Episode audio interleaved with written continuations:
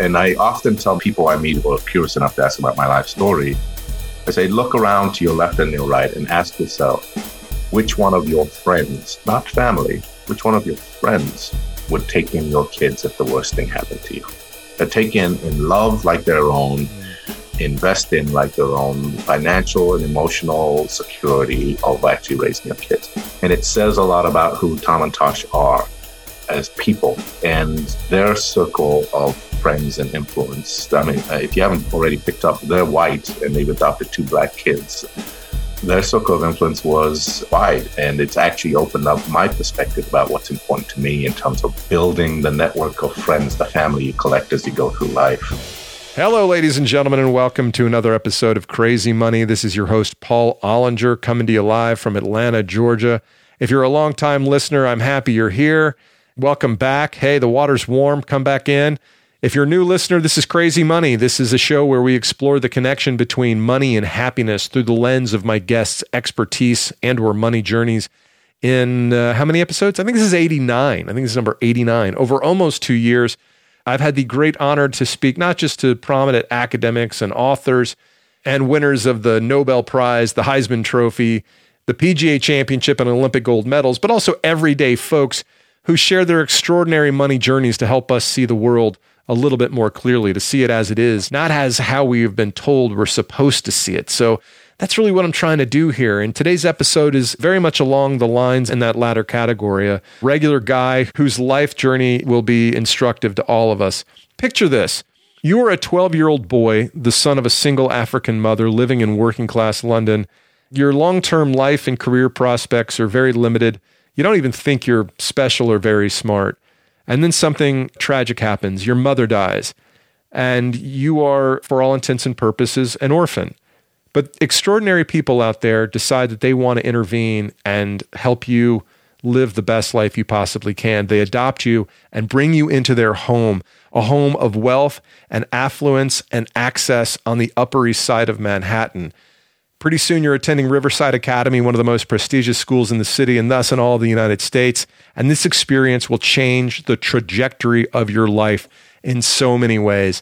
And that's what happened to today's guest, Kay Madati. And I'll tell you more about him in just a minute. Hey, folks, if you're new to the show, please do hit subscribe or follow in the app on which you're listening to the show.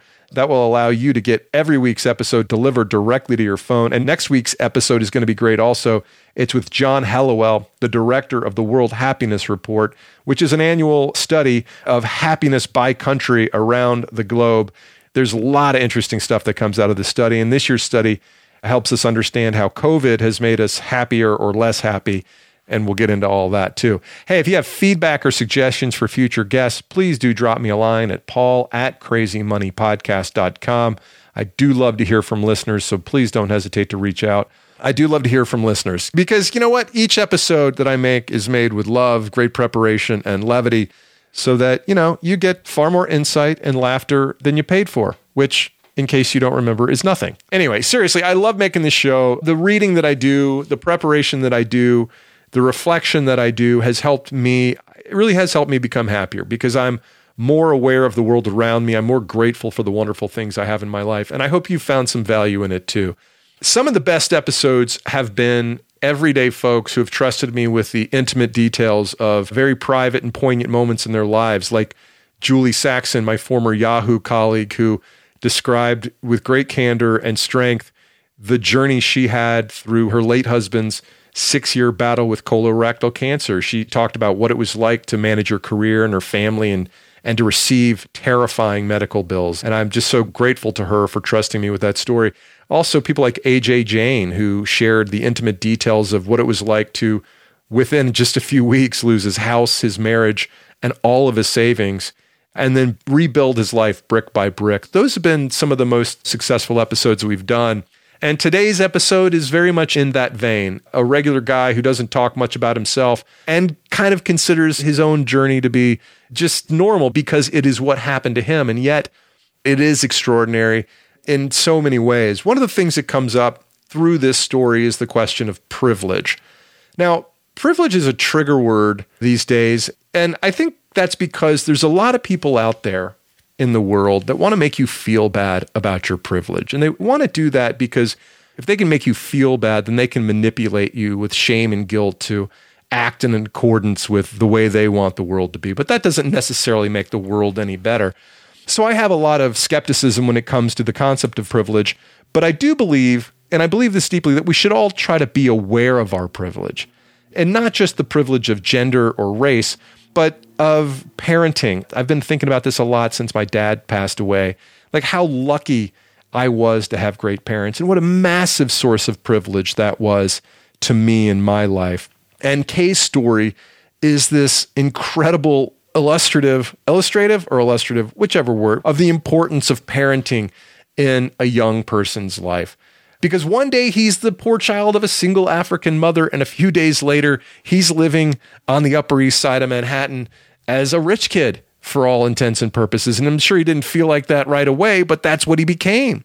And it was over time attending this incredible school, Riverdale Academy. And I know he didn't feel wealthy right away, but over time, he came to see the opportunities that differentiate the life trajectories of rich kids versus poor kids. And Kay, much to his credit, has dedicated a lot of his adult life to paying that forward. Let me tell you a little bit more about Kay. He was born, as I said before, to a single Tanzanian mother who died when Kay was 12 years old. He and his brother were then adopted by a very affluent professional and Caucasian family who lived on the Upper East Side of Manhattan. His new family situation was an uncanny mirror to the plot of Diff'rent Strokes, which was one of the most popular television shows of the early 1980s here in the United States. In a very short period of time, Kay went from a world where, in his words, black kids were never supposed to be anything but working class to a world of elite and nurturing private school in which teachers opened his eyes to his own massive potential. This experience, while rooted in tragedy, is a testimony to the transformative power of adoption and how parenting, education, and access are undeniable sources of privilege in our world. Kay eventually graduated from Georgetown University and went on to a career in media, working for some of the world's most prestigious corporations, including BMW, CNN, Facebook, and BET Networks, where he was the chief digital officer. Most recently, Kay was the global vice president and head of content partnerships at Twitter, overseeing the company's worldwide efforts to engage with media and content publishers across TV, sports, news, film, music, and other categories. In 2014, President Obama appointed Kay to the President's Advisory Council on Financial Capability for Young Americans. Today, he serves on the advisory board of Harvard University's Hutchins Center for African and African American Research and is a member of the board of directors of Wingstop, a quickly growing restaurant and franchise concept out of Dallas, Texas. This, my friends, is my interview with Kay Madati. Kay Madati, welcome to Crazy Money. Glad to be here. Thank you, Paul. Thanks for having me. Let's go back to the very beginning. Where were you born and what is your full name? I'm a mess. I was born in Norway, Trondheim, Norway, but I'm a Tanzanian citizen. So I only spent the first three months in Trondheim while my mother was finishing her degree at university there. But I'm a Tanzanian citizen. My full name is Kilandigalu Muhammad Madati, but that's why people call me Kay. just, a little, just a little bit easier. Kay is easier, especially for me. My southern tongue doesn't get around those multisyllabic names quite as easily. So, what were your family's financial circumstances when you were born? That's a hard question because I didn't know. I can guess. My mother was one of the first women in politics in Tanzania. So she was educated and probably just getting started in her career. My father was a diplomat and an ambassador for Tanzania in a variety of different places Norway, uh, Saudi Arabia, a couple of different places. So I have no idea what they paid, and I don't know what an African nation paid its foreign service people. But if you're educated in Africa, I, I think that that is wealth set a different way. Right? It might not have been money, but if you had the chance to actually be educated, and mostly probably educated outside the country, you were lucky. And how much time did you end up spending in Tanzania as a child? Just the first two years. My mother moved my brother and I to London after my parents got divorced. So I don't really know. I know who my dad is, but he hasn't really been in my life. So you went to London, and how did you find your way eventually to the United States?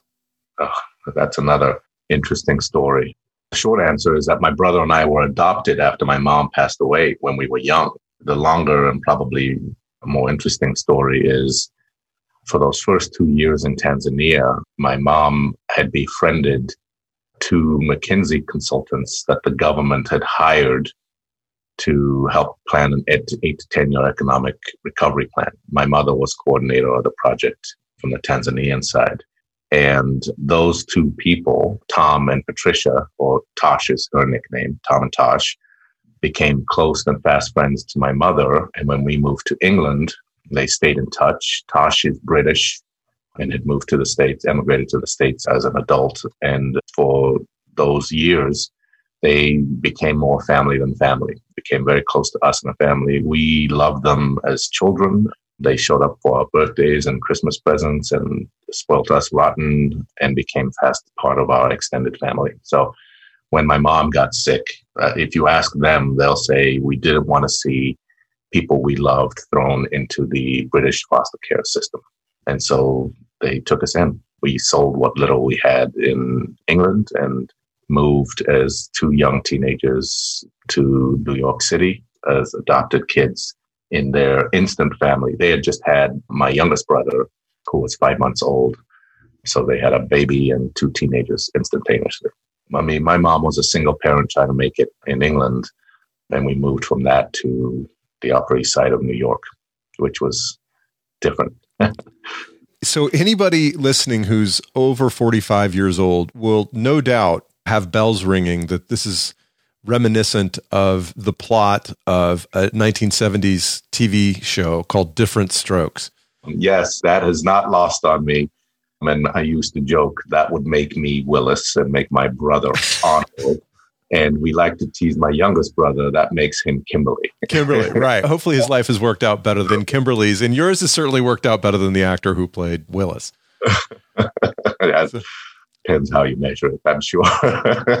well, I think he's had some issues. Anyway, we're not here to disparage him. So you arrive in the United States. You were 13 years old, is that right? 12 and a half, uh, 1986. Yeah, we had been here before. It's actually important to note that Tom and Patricia had so much loved us that in previous years had taken us in for summer vacation. But my mom traveled a lot, and I don't know, starting in like 1970 something, they would volunteer to host us for an entire summer. And we had been flying over to the States where they would rent a house in Connecticut uh, for the summer. And we'd spend like this completely distinctly different summer, or like, I don't know, riding horses, learning how to swim, and enjoying life. Uh, so, with all the uh, other Tanzanian kids in Connecticut.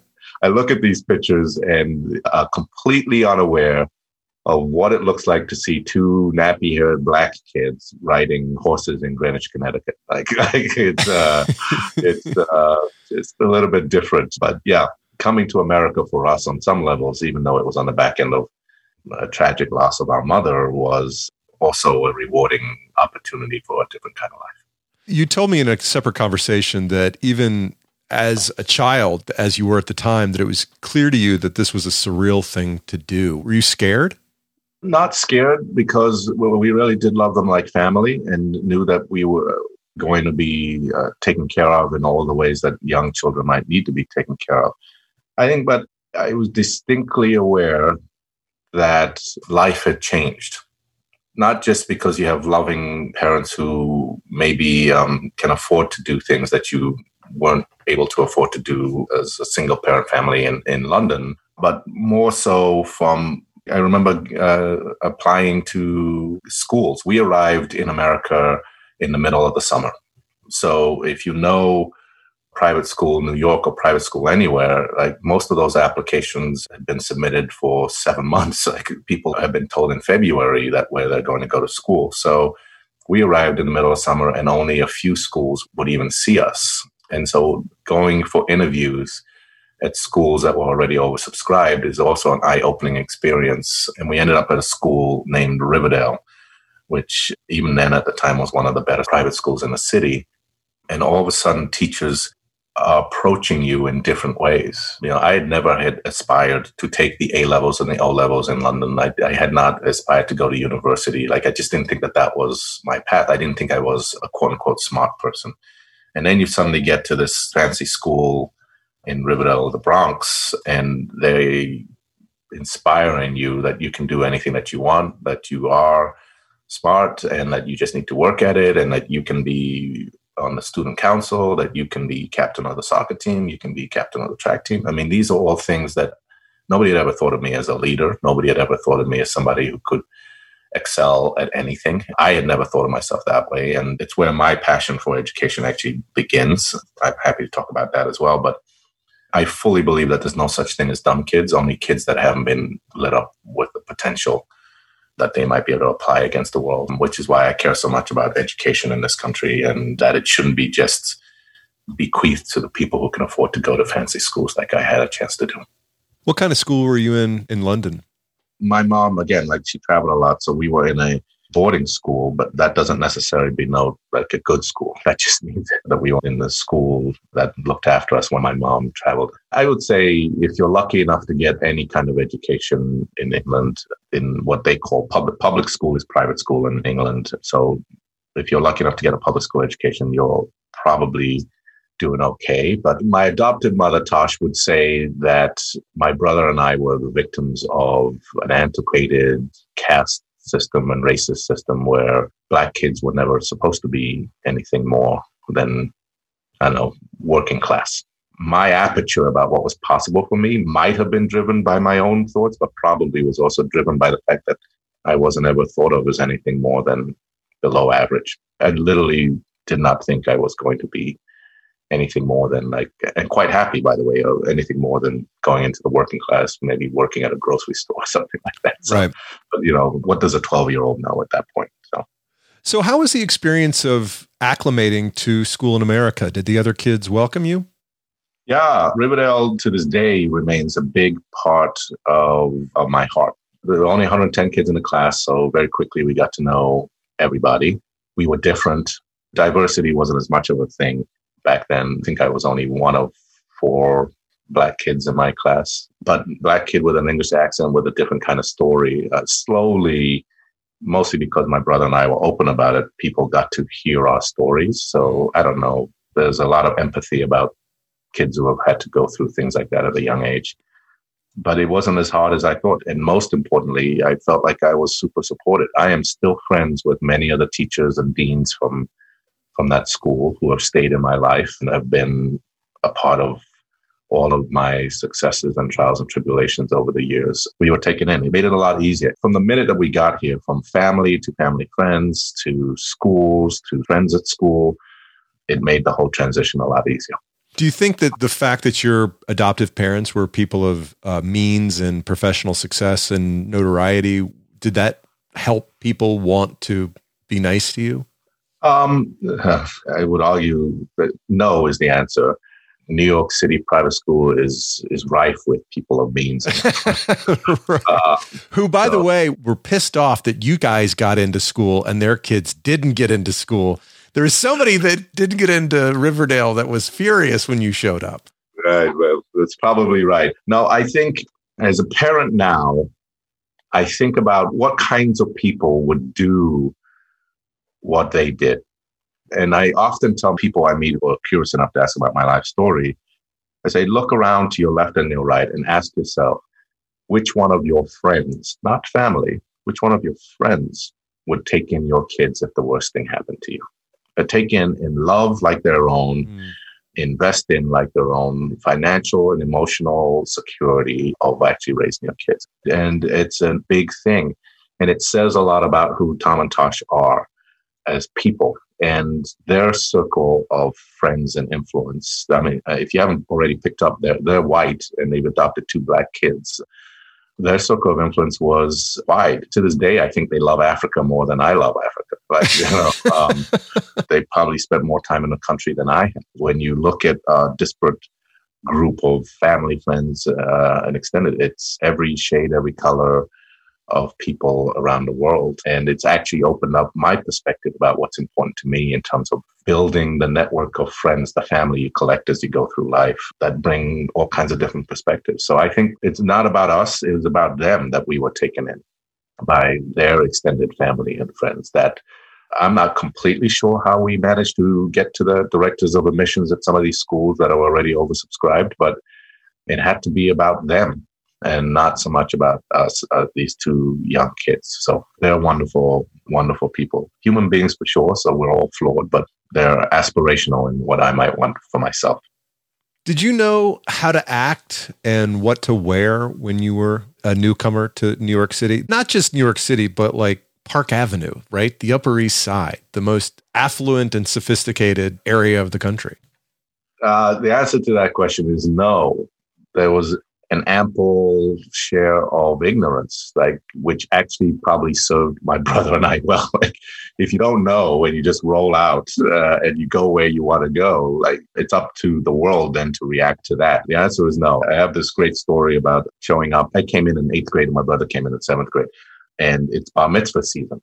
I had no idea what a bar mitzvah was, and I asked my friend three days into school, Judah, Judah Pollock in, invited me to his bar mitzvah, which was on the weekend. And I was like, what's a bar mitzvah? And he said, it's a party.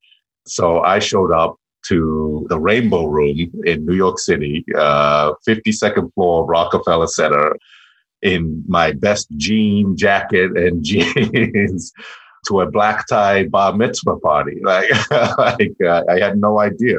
And while there are layers to this story that may highlight the worst of society. I mean, the maitre d' didn't believe that I was a guest and so sent me to the kitchen. But then I was saved by Judah's mom, who was furious and pulled me into the party. And so there are these great pictures of me surrounded by kids in black tie and me wearing my jeans and my jean jacket. So I did not know how to fit in. I didn't know that you had to fit in.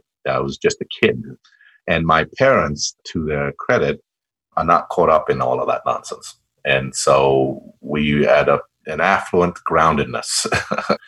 and to this day, my parents say, you know, that they're not sure I, I ever survived, you know, hanging out with all of these uh, wealthy kids. But yeah, we just did our own thing. We were, we were already an odd looking family. We lived in a nice place on the Upper East Side. And there are many stories through my youth where I, I was stopped by police walking into my own house there's lots of those kinds of stories, which as I got older, I began to revel in our difference and, and knew that it wasn't about me. It was about the people who were asking the questions. In fairness to your story about wearing denim to a bar mitzvah, I wore denim to the Goldberg bat mitzvah in Pacific Palisades last year. So and I've lived in the United States far longer than you had at the point. I'm an ignorant goy, so you know I hadn't had the intricacies of Los Angeles bar mitzvahs explained to me, except by my knucklehead friend, who's the dad who told me that it would be fine. my adopted father seemed to tell me that I don't think you're supposed to wear jeans, but he was good enough to let me walk out the door like that. Well, he'll learn one way or the other, you know. I mean, That's exactly right. so you said grounded affluence. How did your adoptive parents address the issue of their affluence and help you understand where you fit into the world at that point? It's hard to say, but I'm not sure I ever felt wealthy. But objectively, now, looking back many years, we are going to one of the top schools in the country. My parents are paying, there were three boys at one point in our family. I went to Georgetown. My brother went to Stanford. My other brother went to Harvard. And then before that, he was at uh, Andover school. So just put those tuitions. It's a lot of tuition, right? Yeah. In a year. So we weren't poor by any means. Let's start with my mother. My mother was British, grew up in probably a middle class, lower, low to middle class British family, had come to America to teach tennis at Tufts. Beyond that, had not thought much more about what her future was going to look like. And at, at Tufts, she met the provost of the school and taught his daughter and then got to be very close to the family and the family, he said one day, well, you should apply to Harvard Business School. I mean, maybe this is more lore than, than fact, but she didn't really know much about it, but applied and became one of the first women to get into, first sets of women to get into Harvard Business School, which is where she met my dad. And he was a Harvard Business School person, and he had finished three tours and serving in the military. He was a West Point graduate and was coming back from from Vietnam and all of that stuff. And they met there. So I tend to look at them as self-made, hardworking people who have both, in some cases, served this country, and in other cases, in my mom's case, been the benefits of of this country. And their first job out of business school was both of them went to McKinsey, which is still one of the best consulting firms in the world right now. So I think there was a huge connection to work and ethic. I was a better student as I got older. My brothers were both very, very good. You know, they did their homework, whereas I waffled through most of it. But the connection of work and the output to success or to to winning was very clear.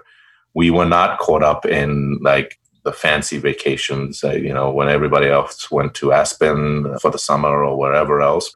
We took a station wagon and we drove to Maine and had an outdoors wedding, like uh, outdoor summer. So as much as you can be grounded inside of that world as you can. But I had friends who most certainly had things. I don't know. I kind of, as an outsider looking in, I understood what it was not to have all of this, which was my life in England, and tried to frame it up in a way where you don't get too caught up in it and don't take it for granted and realize how lucky you are.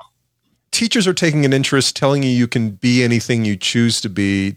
You mentioned you went to Georgetown. I'm curious as to how you got there and if this new experience of being told that you can do anything, did the infinite choice of where you could go and what you could do with this new opportunity, did that freak you out at all?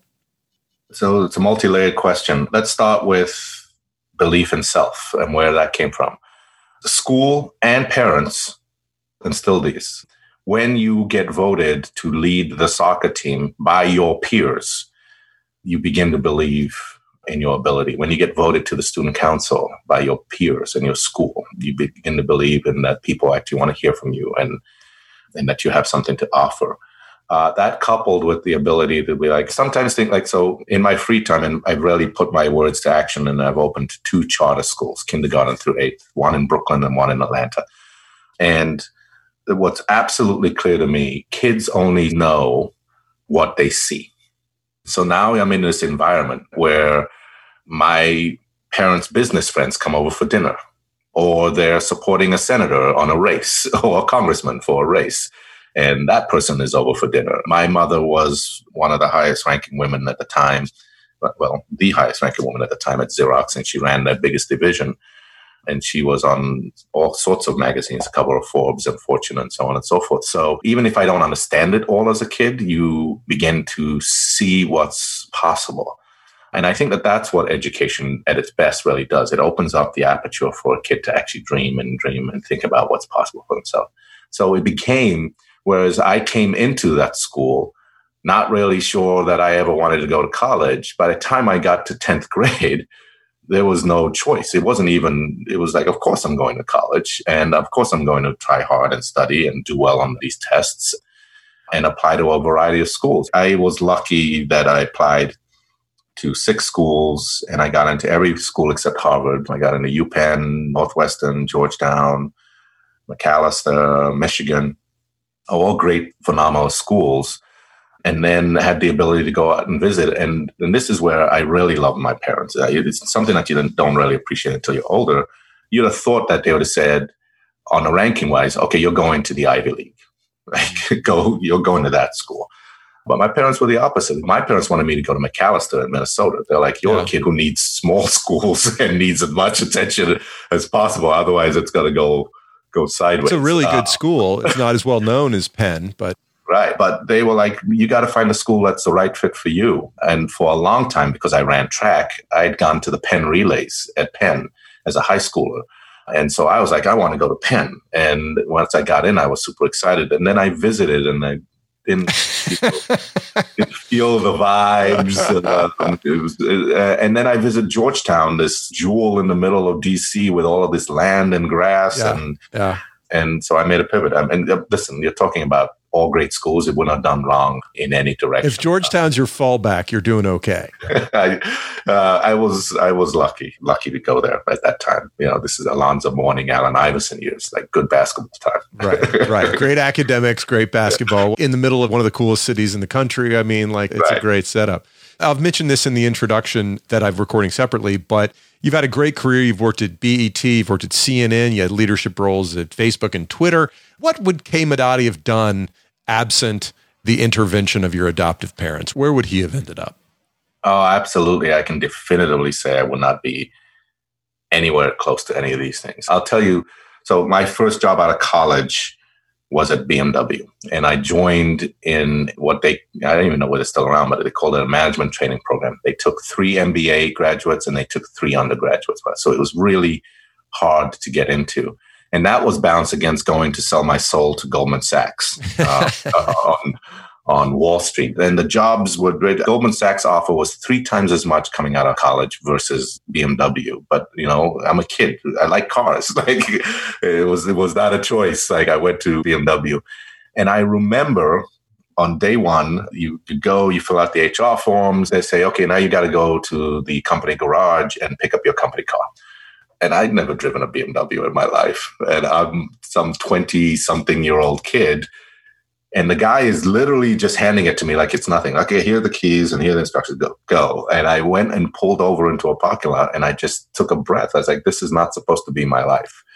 Like, um, which model BMW did you choose? It was a three series coupe, and yeah, it was a surreal moment. Uh, and I've had many of them in my life, many of them that have been provided either by family or by work or by virtue of being at Obama's inauguration, serving on on one of the presidential councils, or sitting next to the CEO of Citibank, who was also on the same council as me, or an ex-British kid attending Wimbledon and sitting in the royal in the royal box with the Duke of Gloucester right in front of me. Like I mean, these are places and things that are not supposed to happen in my life, and I am distinctly aware there are I'd say maybe four or five times a year where I turn around and you just stop and you pause and you say, I'm lucky.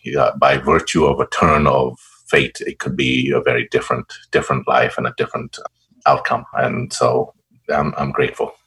That was my next question. I was like, do you have to remind yourself to be grateful or does it just continue to hit you over the head there's a fair amount of imposter syndrome. I don't know whether you've heard this thing. Uh, somebody's labeled it, but it's like it, it never stops me from doing what I have to do. Even when I got the job at Facebook or got nominated to this presidential council by the president and so on and so forth, there's this ability that I'm not supposed to be in the room, this belief, mm. like innately, because I know where I've come from.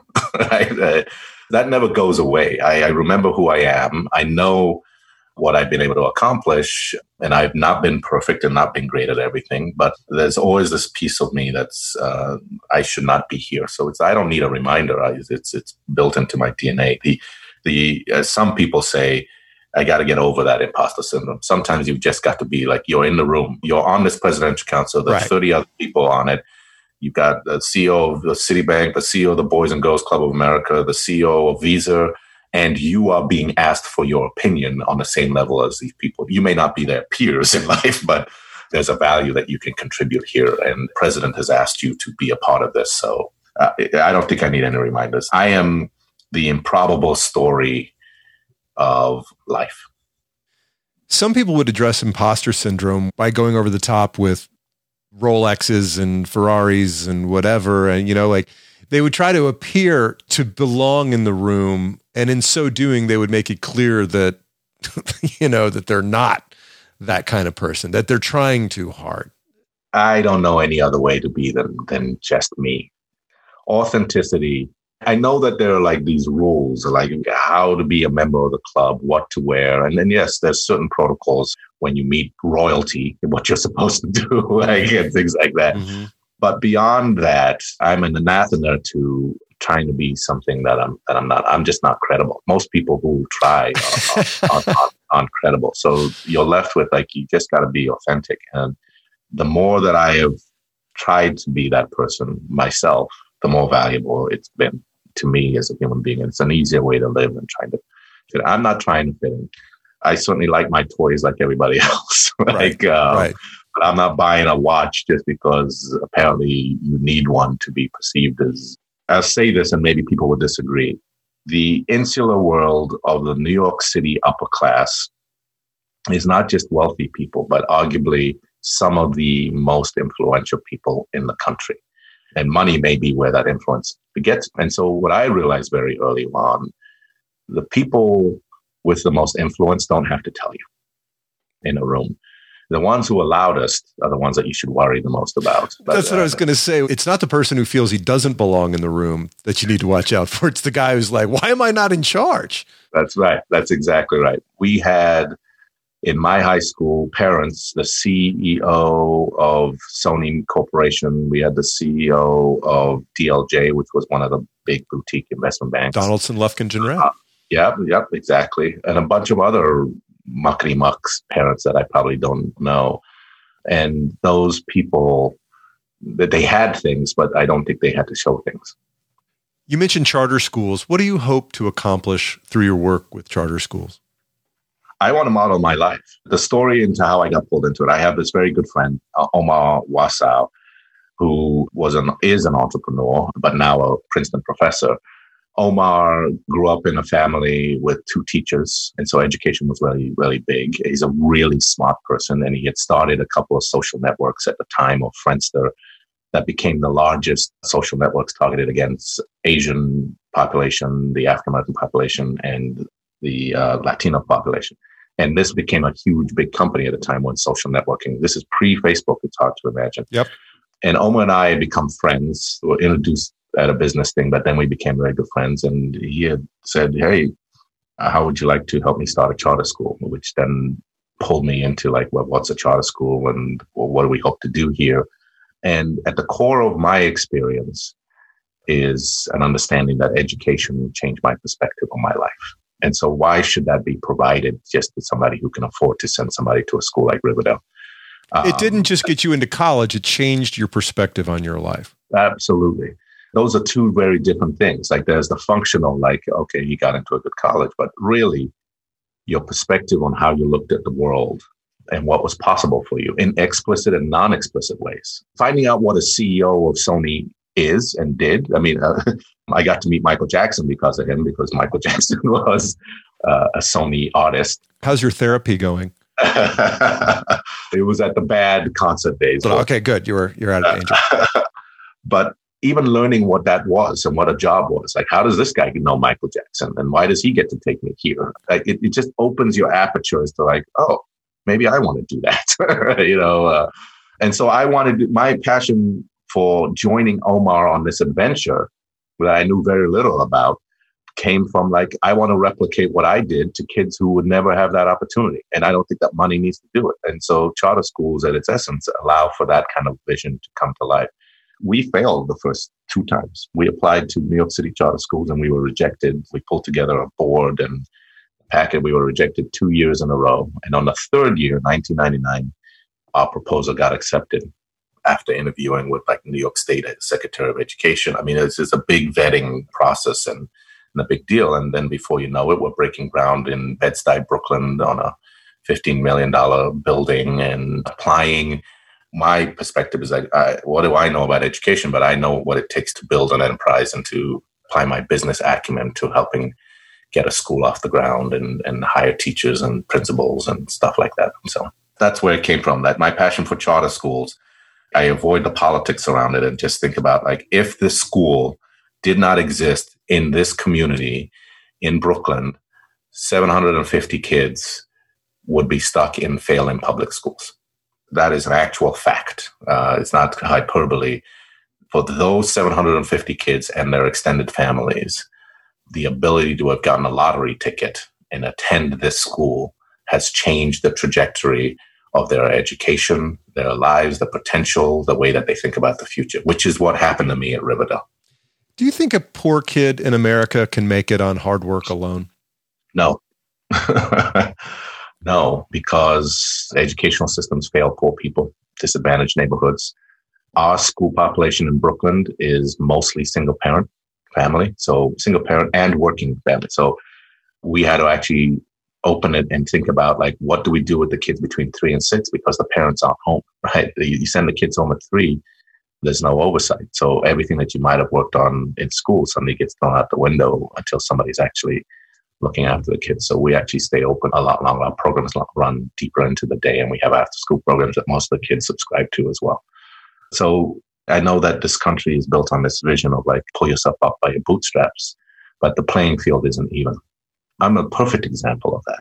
I'm a black kid that got adopted into a, a wealthy family, and suddenly my trajectory changes. Uh, what's changed? Well, you look at the data on that. It's uh, access to great teachers, access to great schools, access to people who actually instill a sense of confidence in you in different ways that you may not be getting at home, and the ability. Like when I wasn't doing well on the SAT test, my parents could afford to send me to Kaplan. Right. So now that's not an even playing field against the kid from public school who might have to walk his way to school through neighborhoods and an environment that isn't conducive to telling you you're the best thing in the world. show, up a, uh, show, up at a, school where you hopefully have teachers who are going to invest in you. New York City public schools averaging 45 kids in the area of Brooklyn, 45 kids per class. Wow. So if you're not naturally good, you're not getting looked after or the entire class is slowed down, which is what we actually found. It's not that public school teachers are bad people.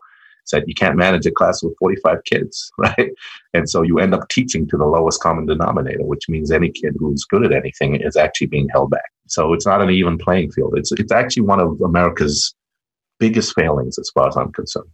Urban school, public, uh, actually not even urban school. You could get to places like West Virginia where you got the same problem in a different way it's amazing to me that we don't invest more, that it's not at the top of every ballot ticket, that people don't run on like, let's get our kids educated, let's provide them semi level the playing field and the opportunity to participate. One of our biggest learnings when we open the school. So we open the school kindergarten through eight, but what you learn is the trajectory of a kid's learning can only be affected at extreme amounts, like at the early years. And so if you have a fifth grader to a sixth grader, your ability to actually change the trajectory of the learning is lessened. And you, so you need to start earlier. So we actually opened the school kindergarten through fifth and grew up into the sixth or seventh and eighth grade years.